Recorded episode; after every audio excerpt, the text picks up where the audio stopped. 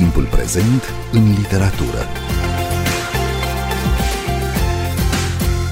Bine v-am găsit! Eu sunt Adela Greceanu și invitata mea este poeta Anastasia Gavrilovici. Bun venit la Radio România Cultural! Bine v-am găsit! Anastasia Gavrilovici a debutat cu volumul de poezie Industria liniștirii adulților, apărut la casa de editură Max Blecher, un volum care a adus multe premii și aprecierea criticii și a cititorilor.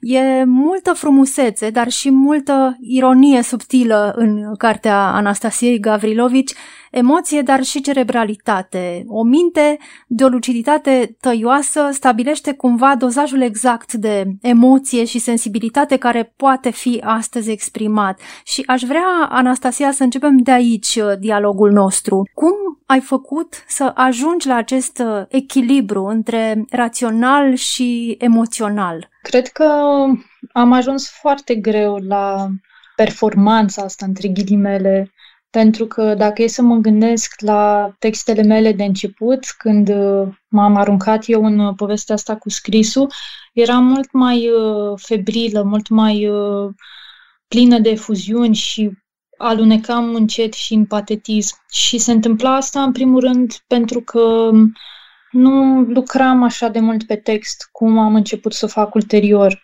Cred că o mare parte din echilibru și din Dozajul reușit constă în uh, a ști când să lași textul deoparte, a lăsa acolo să clocotească, să se așeze și a reveni apoi asupra lui când ești mai departe de experiența aia pe care ai uh, decorticat-o în text, ca să ai tăria să tai acolo unde e de tăiat, să fii mai puțin sugestiv, mai puțin uh, pe față, să fii cumva mai, mai detașat de text pentru a-l putea aduce la forma care să fie exact uh, proporția care trebuie, nici foarte mult, nici foarte puțin, să fie cristalizată varianta finală. Iar asta e ceva ce am învățat, cred că și în urma cumva sesiunilor, lecturilor pe care le-am avut la Institutul Bleher, când mi s-a dat un feedback pe text și cumva mi s-a arătat în felul ăsta cam de unde începe lucru, aratul pe ogorul textului, ca să mă exprim așa.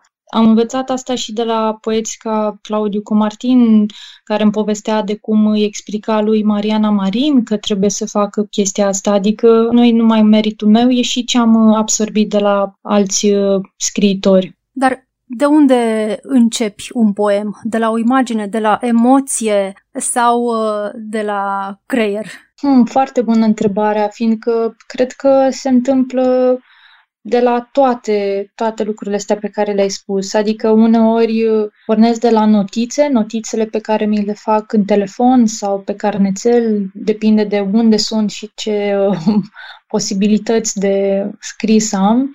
Și triggerul poate fi orice, poate fi o melodie, poate fi un miros, poate fi ceva ce am auzit uh, întreagăt la televizor sau la un om de pe stradă sau dintr-o carte, o replică. Sunt multe, multe lucruri uh, care pentru mine funcționează ca niște declanșatori. Și de acolo încep să construiesc um, textul și să înșurubez uh, imaginile, astfel încât să, să iasă ceva cât mai aproape de punctul zero al uh, trăirii, al experienței de la care am pornit. Însă nu, nu, nu pot să zic că tot timpul merge așa, adică uneori textul mă târăște în cu totul altă direcție decât am vrut eu să plec. Nu e ceva matematic pentru mine să zic că plec dintr-un punct A și ajung într-un punct B. Și de multe ori, tocmai procesul ăsta de creație îmi place poate mai mult decât rezultatul final. Dar cum ajunge emoția trăită poezie? Cred că e foarte mult lucru cu limbajul. E ca și cum ai, ai sta să descifrezi un cod morse, un fel de traducere, că tot uh, insista Bogdan Ghiu asupra lucrurilor ăstuia că traducerea înseamnă cumva o deteritorializare a emoției. Ajungi în momentul în care scrii să o faci universală. Ceea ce trăiești tu personal ajunge să spună povestea oamenilor, a lumii în care trăiești. Cred că asta îmi place cel mai mult uh, în uh, povestea asta cu scrisul, când oameni îmi scriu la întâmplare că le-a plăcut un text fiindcă au simțit la fel, fiindcă au simțit că vorbesc despre ei. Și mie lucrul ăsta cred că îmi place cel mai mult. Când cititorii au senzația că sunt mai puțin singuri, că cineva le-a spus povestea. Cred că e foarte important și cred că la proză se simte mai puțin asta, fiindcă la proză te cufunzi în viața unor personaje cu care rezonezi mai puțin. Pe când poezia e foarte tranzitivă, poezia îți stârnește imediat uh, niște reacții mult mai vii și cumva simți că ți se adresează într-o mai mare măsură decât proza. Cel puțin asta e impresia mea până acum. Sunt în carte, în industria liniștirii adulților, multe imagini vizuale memorabile, aproape decupaje de film. De ce este atât de important vizualul pentru tine ca poetă? Pentru că în felul ăsta reușești să îți reconstruiești în minte emoția. Pentru mine emoția și efectul ei sunt foarte strâns legate de imagine pentru că eu de la asta pornesc, e materialul prim la care apelez. Pentru mine tot ce derivă de aici e o prelungire, o extensie a unei imagini. Mi se pare că așa sunt eu construită. Eu reacționez și scrisul apare când o imagine din realitatea mea imediată mă scurcircuitează și îmi generează dorința de a vorbi despre ea, de a o transpune. Pe de altă parte, cred că și studiile mele la Centrul de Excelență în Studiu Imaginii, la care am făcut un masterat pe studii interdisciplinare de imagine, de fotografie, de artă vizuală, de cinema, m-au făcut cumva să gândesc în felul ăsta, să am un fel de gândire videoclip în care efectul pe care îl are scrisul trebuie să fie asemănător cu cel al unui film care te te copleșește, te emoționează și te hăituiește mult timp după ce a dispărut imaginea aia. Așa îmi doresc să fie și ceea ce scriu eu, să te bântuie, să îți rămână în minte și să-ți facă pielea de găină în timp ce citești și să rămână cu tine mult timp după. Comparația este un, un procedeu pe care îl exploatezi uh, intens în cartea asta și într-un mod personal. Adesea, printr-o comparație, mi s-a părut să construiești o mică poveste, o realitate paralelă și am să dau un uh, scurt citat. Micile și marile bucurii, nuanțele emoționale, lucrurile care îmi fac inima ferfeniță, stau aliniate și strălucesc îmbietor ca niște bucățele multicolore de sushi într-o cutie năpădită de furnici. Cum funcționează pentru tine instrumentul ăsta al comparației? Cred că e figura mea de stil preferată, ca să zic așa. Poate unii poeți ar spune că e cea mai banală, că e cea mai la îndemână, dar după mine nu este așa, fiindcă e foarte greu să ajungi la exact comparația aia care să încline balanța și să o țină în echilibru.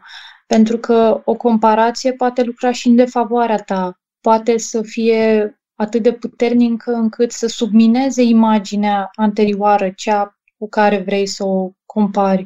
Și atunci e mereu un, un joc și o, o jonglerie în a ști cum să îți uh, echilibrezi balanța asta imagistică.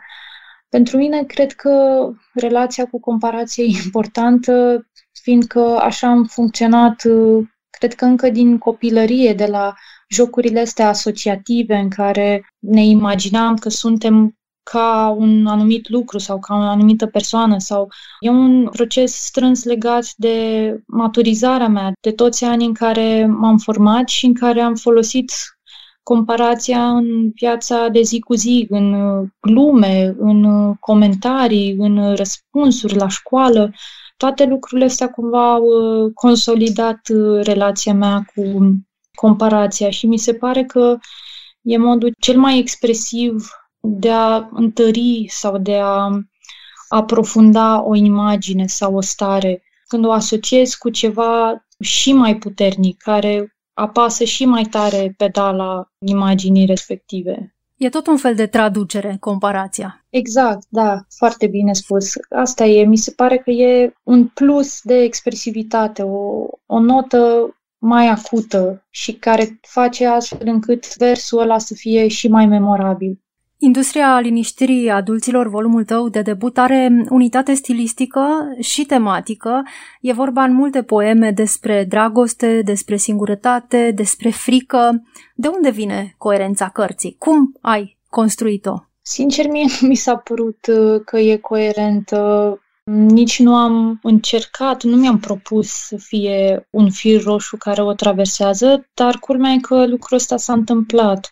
Eu am fost uh, multă vreme reticentă și timidă să public cartea asta pentru că m-am gândit că nu e o idee chiar grozavă ca un volum de debut să fie pur și simplu alăturarea textelor pe care le-ai scris la diferite vârste sau în diferite momente ale vieții, cum a fost în cazul meu, fiindcă industria liniștirii adulților reunește texte din primii ani de facultate, reunește texte mai uh, recente, reunește textele pe care le-am scris în perioada prematernală și unul sau două din perioada în care deja traversam experiența maternității. Deci sunt lucruri foarte diferite adunate acolo. Dar uh, cred că am ales să fac totuși asta fiindcă am simțit că sunt mai uh, mai sinceră față de mine însă și de cei care m-ar putea citi, fiindcă asta, până la urmă, asta sunt eu, suma acestor uh, experiențe și a lucrurilor ăstora care m-au format așa cum sunt și mi-au uh, construit vocea asta de acum. E în carte o voce care se ia în serios tot timpul, dar păstrând tot timpul un soi de ironie foarte, foarte fină.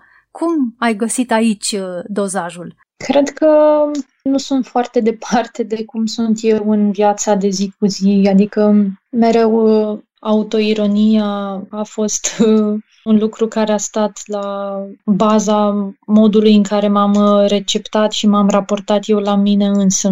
Mi s-a părut că e necesară autoironia asta pentru că de multe ori mă lansez în ceea ce e cunoscut sub numele de așa zisele teme mari, dragostea, singurătatea, moartea uneori, viața în sine cu greutățile ei și cu marile drame, am simțit că e nevoie cumva tot timpul să mă autopersiflez ca să nu cad în dramatisme sau în patetisme, care cumva simțeam că nu sunt proprii, fiindcă nu, nu voiam să devină poezia o lamentație.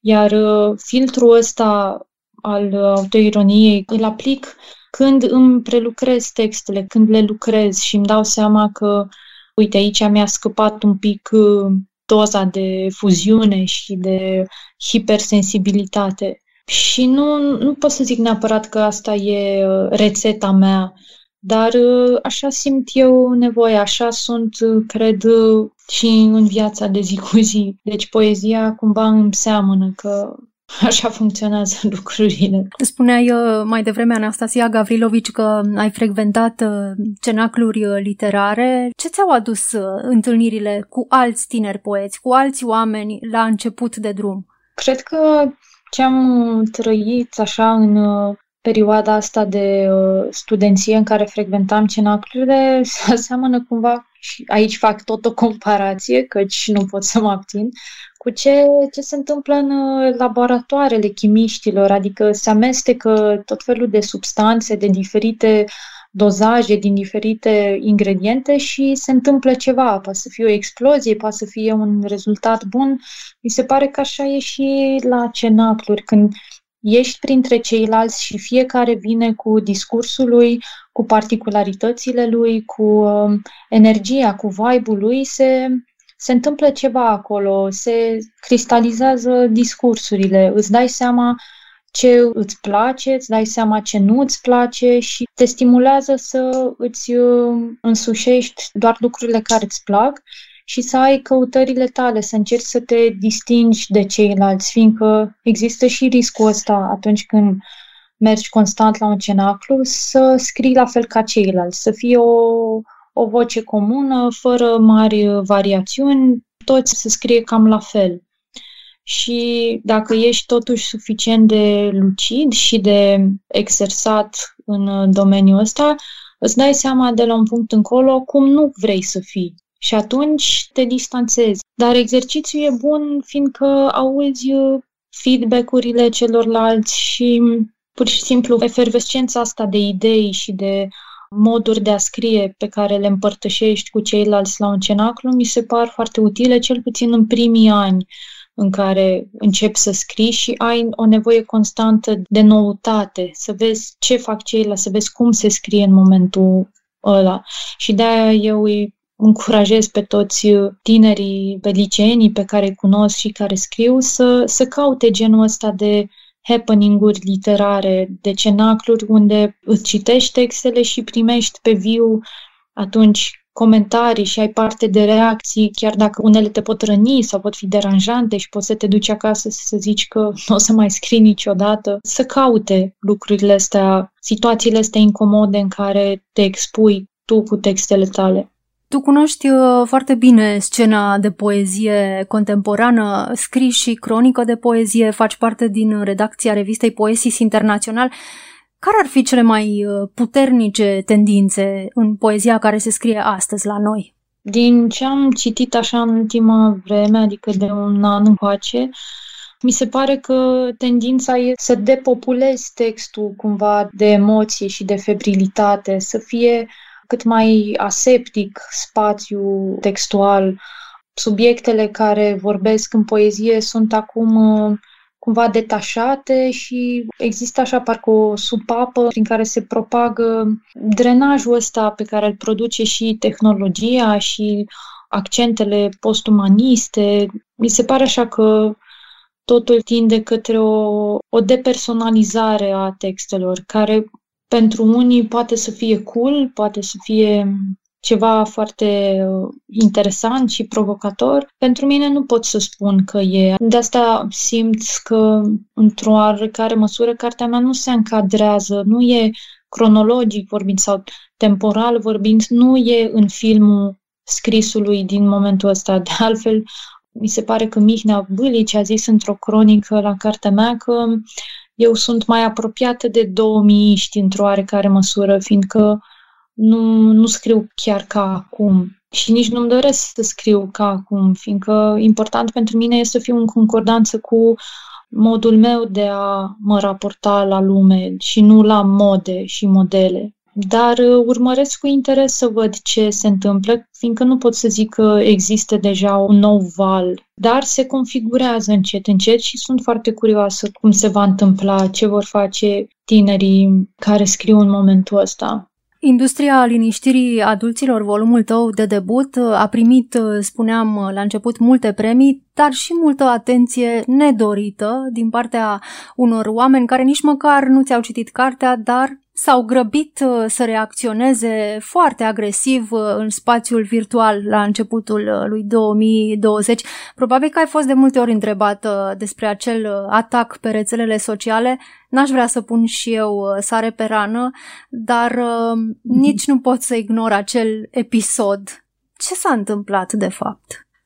Acum că a trecut așa de mult timp, nu mi se mai pare ceva atât de important dar în momentul ăla, cred că a fost.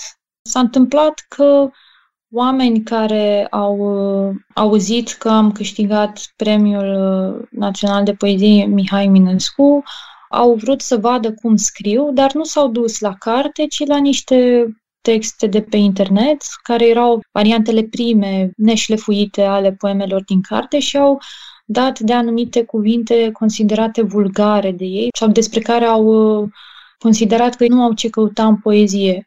Iar reacțiile astea au fost firește ale unor oameni care au rămas cu lecturile undeva foarte în urmă, care nu au uh, depășit uh, stadiul de pudoare și atunci nu are cum să-ți placă ceva de genul ăsta. De aici reacția așa de vehementă, pentru că premiul ăsta încă e considerat un reper și un fel de instanță care validează ce este într-adevăr valoros în poezia contemporană. Pe de altă parte, cred că oamenii au fost curioși să vadă ce scriu și fiindcă pe scenă, atunci când mi-am ridicat premiul, am atras atenția asupra faptului că nu au fost nominalizate poete la premiul Opera Omnia și că premiul n-a mai fost primit la Opera Omnia de nicio poetă de 16 ani încoace. Ceea ce mi se pare imposibil, fiindcă avem uh, atâtea poete valoroase care ar fi meritat distinția asta în toți anii ăștia. Dar acum, retrospectiv, privind lucrurile, mi se pare că a fost un moment bun pentru a atrage atenția asupra unor chestiuni cât se poate de actuale, referitoare la poziția, la situația femeii scriitoare în literatura noastră și la locul pe care îl ocupă ea. Și în același timp a fost și un prilej pentru oameni să se gândească la lucrurile astea și să își reconsidere atitudinea față de lucrurile care au voie sau nu au voie să fie în poezie și toată povestea asta cu poezia, ce e ok, ce e vulgar, adică la atâtea lucruri pe care le scriu uh, bărbații scriitori de la, nu știu să zic, Welbeck și uh, Brotigan sau uh, Henry Miller, pline de uh, vulgarități, în momentul în care o femeie folosește un cuvânt, adică nu a fost asta tema principală, reacția vitriolantă a publicului e mult mai puternică pe când unui bărbat îi se iartă mult mai ușor. Și cred că a fost un moment bun că s-a vorbit despre lucrurile astea. Chiar așa, Anastasia Gavrilovici, cum ți se pare că sunt uh, privite și primite scriitoarele în România de azi, în lumea literară și dincolo de ea? Mi se pare că încep să fie mai băgate în seamă sau încep să aibă o anumită independență și parcă nu mai așteptăm uh, validări uh, sau uh, să ni se dea un loc special. Cred că în lupta femeilor în literatură nu prea ar trebui să existe și cred că nu prea contează dacă ești femeie sau bărbat atunci când scrii ca să fii luat în seamă. Adică n-ar trebui să aibă un gen poezia. Dar am văzut că există o grămadă de inițiative care vin în întâmpinarea nevoii astea de a restabili uh, echilibru în literatură, fiindcă au tot fost demersuri să fie și foarte multe femei în jurile care acordă premii, să fie mereu și femei scriitoare nominalizate la toate premiile importante.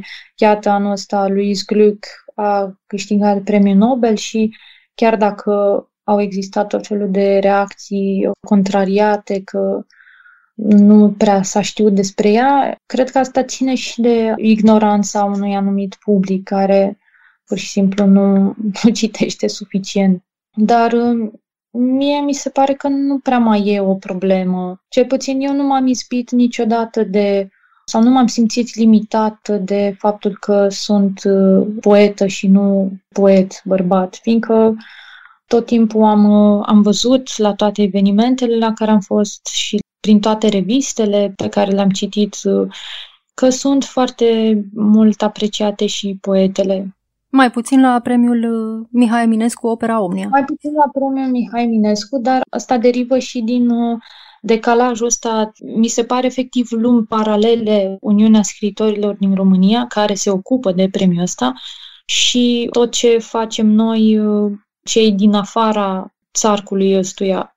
Pentru că sunt lucruri foarte diferite și moduri de a te raporta la literatură radical uh, distanțate. Și a fost cumva și mai trist faptul că în acel juriu exista și o femeie dar, uh, nu știu, ori nu a îndrăznit să ridice problema asta, ori uh, pur și simplu părerea ei nu prea contează, ceea ce e și mai trist. Anastasia Gavrilovici, uh, a trecut deja un an de când ai publicat volumul de debut Industria liniștirii adulților. Te-ai detașat de el, ai început să te gândești la altă carte, ai început să scrii la altă carte? Încă nu pot să spun nici că m-am detașat, nici că lucrez la ceva nou. Încercări de a mai scrie au existat, doar că asta a fost problema, că mi s-a părut că sunt încă în uh, ritmul ăla și în um, genul ăla de, de discurs pe care l-am elaborat în industria liniștirii adulților. Am câteva idei cu care cochetez pentru viitorul uh, volum, dar asta nu știu când se va întâmpla încerc să-mi las timp să metabolizez, să mă distanțez de ce am scris până acum și să încerc, să am mai multe încercări, să văd dintre toate ideile astea pe care le am acum, care va fi cea câștigătoare pentru mine. și firește că simt cumva că deja mă, mă stresează lucrul ăsta, ideea următoarei mele cărți. Asta și pentru că volumul meu de debut a primit atâtea premii și a fost uh, atât de bine primit uh, de public și de critică și lucrurile astea cumva simt că mă strâng uh, într-o oarecare măsură de gât, pentru că îmi dau seama că există un orizont de așteptare ca următoarea carte să fie și mai și sau să fie cel puțin la fel de bună ca asta. Ori nu e, stresul ăsta nu e ceva ce să-mi declanșeze creativitatea sau să creeze starea propice scrisului, dar uh, sper să treacă suficient de mult timp în care să acumulez uh, lucruri noi și să pot să scriu ceva de care să fiu, în primul rând, eu mulțumită, nu neapărat care să bifeze așteptările celorlalți. Anastasia Gavrilovici, îți mulțumesc pentru interviu și îi invit pe ascultătorii noștri, dacă n-au făcut-o deja, să citească volumul tău de poezie, Industria liniștirii adulților, apărut la casa de editură Max Blecher. Eu sunt Adela Greceanu, cu bine, pe curând!